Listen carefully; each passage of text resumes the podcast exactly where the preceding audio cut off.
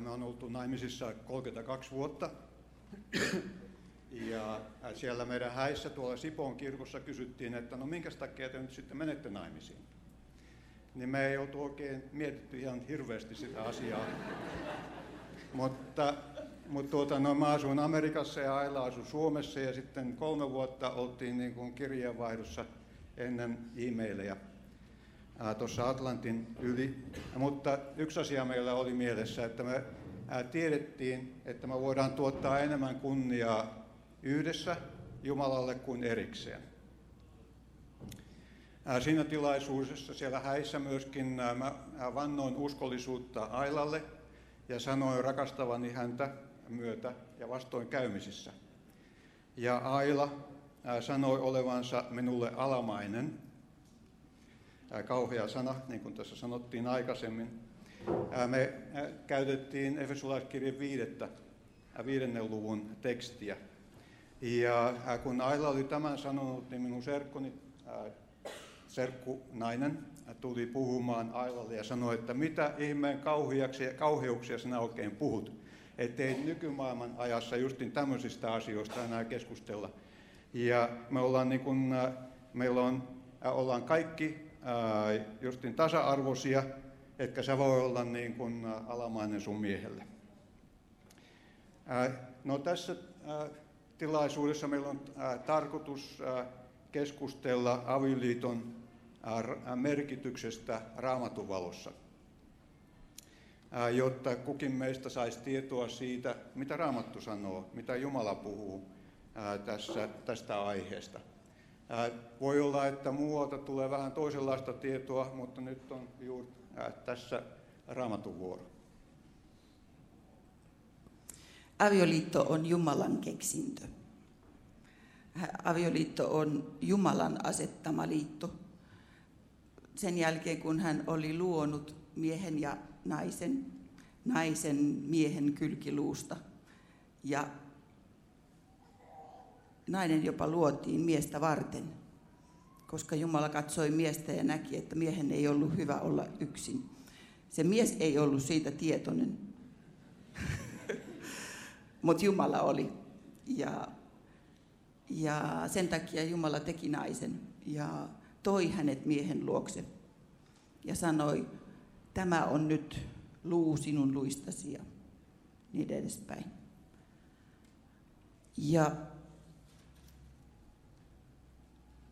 avioliiton asetussanat oikeastaan on ensimmäisessä Mooseksen kirjassa, toisessa luvussa, jossa sanotaan, että Siksi mies jättää isänsä ja äitinsä ja liittyy vaimonsa niin, että he tulevat yhdeksi lihaksi.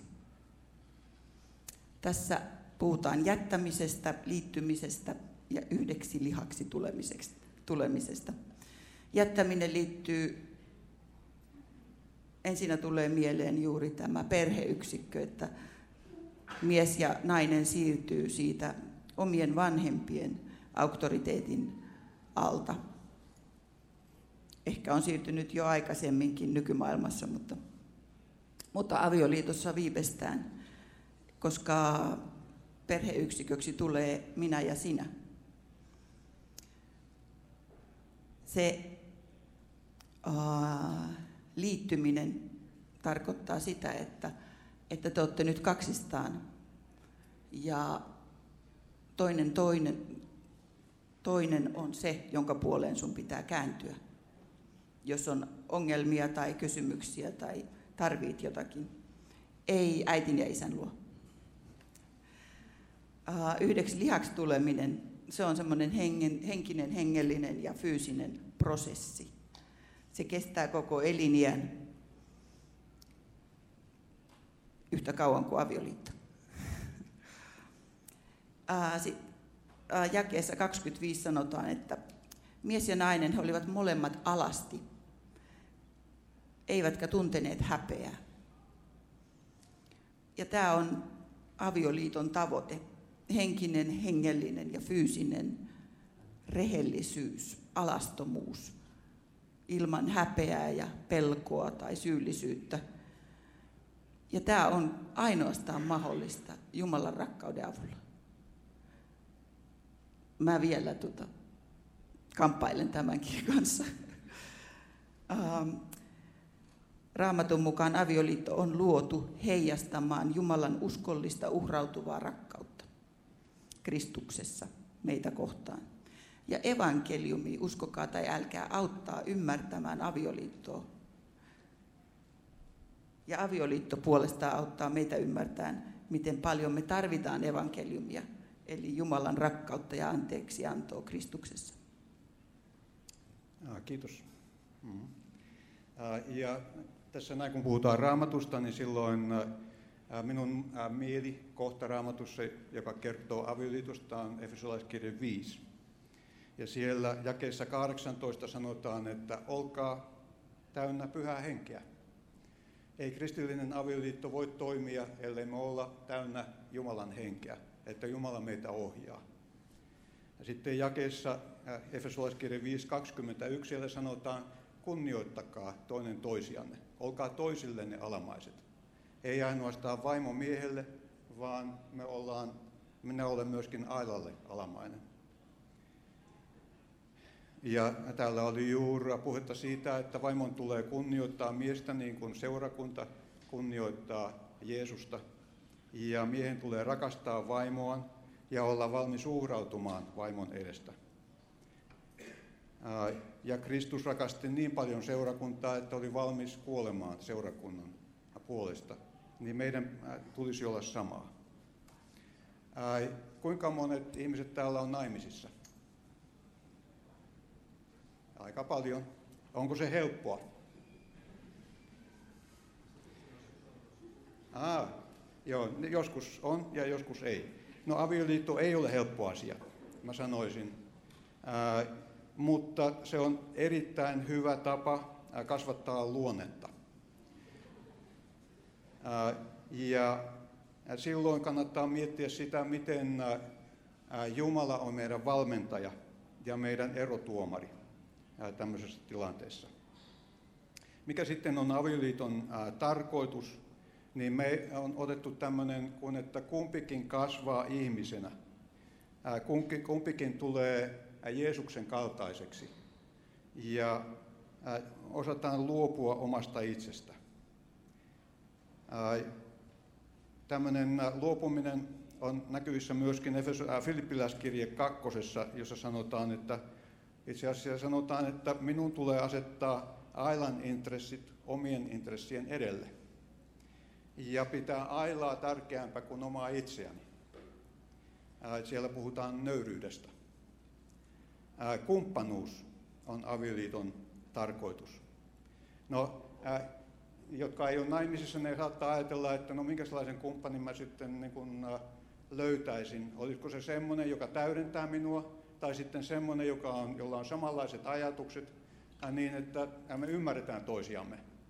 Mä sanoisin, että kannattaa etsiä semmoinen henkilö, joka, jonka visio ja missio on sama, mutta että lahjat ja kyvyt täydentää toisianne. Että voitte sitten toteuttaa yhdessä tätä missiota, mikä Jumala on antanut. Ja meidän missio on ollut opetuslasten tekeminen ihan Matteus 28 mukaisesti. Sitten avioliitto opettaa juuri osoittamaan rakkautta lähimmäisille, koska jos me tullaan toimeen keskenämme, kun me ollaan jatkuvasti yhteydessä, niin jos me siinä tullaan toimiin ja osataan rakastaa toinen toisiamme, niin miksi me pystytään rakastamaan ihmisiä, jotka vaan tulee ja menee eikä ole koko ajan meidän kanssa ei se aina rakastaminen niin helppoa ollut silloin, kun mä 37-vuotiaana menin naimisiin. Ja oli tämmöisiä vanhan pojan pintyneitä tapoja. Jokainen avioliitto, joka onnistuu, niin se on minusta todistus siitä, miten hyvä Jumala on. Ja se on suurempi todistus kuin meidän verbaalinen kertomus evankeliumista. Että juuri olemme kokeneet, että meidän koti on tämmöinen paikka, jossa ei-kristityt tulevat sinne. Ja siellä he kokevat, kokevat, että siellä on hyvä ilmapiiri. Ja Aila on tämmöinen henkilö, joka on luomassa tätä ilmapiiriä, aivan uskomattoman hyvää ilmapiiriä, johon ihmisten on helppo tulla. Avioliitto on väillä ihanaa ja väillä se on ihan kamalaa. Meillä oli tosi kivaa ensimmäiset kymmenen kuukautta ja sitten Teo syntyi. mä en tiedä, että mitä mä teen loppuikäni, kun joku aina on riippuvainen minusta. mutta kyllähän siihen sitten kasvoi, mutta ei se helppoa ollut. Varsinkaan sen parisuhteen hoitaminen, kun ei ole energiaa eikä aikaa sille aviopuolisolle, kun kaik, lapsi vaatii kaiken huomion ja vie kaiken ajan ja vie kaikki voimat. Ja, ja se on jotenkin itse asiassa helpompaa mulle olla sen lapsen kanssa kuin miehen kanssa. Ja kun, ja kun mies haluaa jotakin, niin minä sanoin, että sinäkin minusta jotakin haluat. Mutta älkää luovuttako. Monet nuoret parit eroaa juuri silloin, kun lapset on pieniä. Se ei kestä kauaa se vaikea aika, se menee ohi. Ja sinnittelkää, älkää luovuttako. Se on, se on niin, sä opitte ras, rakastaan tuota puolisoa eri tavalla. Se alkuhuuma katoaa. Se menee ikkunasta ulos, kuulkaa, ekan vuoden aikana, jos ei aikaisemmin. ei me Markuksella, hyvä. Mutta erilaisuus on rikkautta. Ja, ja se, että vaikka teillä olisi samanlaisia ominaisuuksia ja te ymmärtäisitte toisiaan, niin se, että te olette mies ja nainen, se on jo se perusero, iso, iso ero.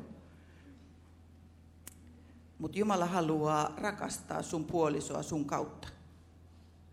Ja se on totta. Ja sinkuille, älä pelkää sitoutumista. Älä tyydy avoliittokokeiluihin. Ne on pelkureille ja pelureille. Kokeilussa takaovi on aina auki ja siitä on helppo luikahtaa, jos tulee vähän liian vaikeita ja, ja ilmaantuukin tuolta kulman takaa joku paremman näköinen prospekti. Tällainen on nykymaailman ajattelu ihan selkeästi. Sitoutuminen tekee susta miehen ja tekee susta naisen, todellisen. Ja sä saat mun kunnioituksen ja varmaan monen muunkin. Uh, joo. Joo, miten sitten saada tämä avioliitto toimimaan? Niin terve ja syvennemä Jumalan suhde on semmoinen asia. Tässä näin Aila sanoi juuri tällä viikolla, että jollekulle ihmiselle, että no on tässä tullut niin kuin missattua muutama hiljainen hetki, että tuossa viiden vuoden aikana niin voi olla, että neljä kertaa on niin kuin jäänyt, jäänyt tekemättä. Ai minäkö? Ai, se olikin minä. Joka tapauksessa hiljaiset hetket sillä tavalla, että me juuri mietiskellään sitä, mitä Jumala tahtoo meitä, meille, ää, meidän tekevän juuri, muun muassa avioliitossa. Ja sitten äh, pannaan se täytäntöön. Ää, Raamattu ohjaa sitä. Ää, sitten ajan käyttö yhdessä. Että meillä on ollut tämmöinen tapa, että meillä oli date night viikoittain, silloinkin kun meillä oli viisi pientä lasta. Ja me jostain hoidet, äh, hommattiin justin tämä tää, tuota, noin ihminen, joka voisi olla meidän lasten kanssa. Viikoittain date night. Ja se kerran vuodessa mentiin, äh, äh, meillä oli, oli tuommoinen honeymoon viikko, ja se oli tavallisesti niin kuin joulun tienoissa ilman lapsia ja ennen lapsia. Ja jostain syystä niitä lapsia rupesi syntymään aina sitten seuraavana syksynä.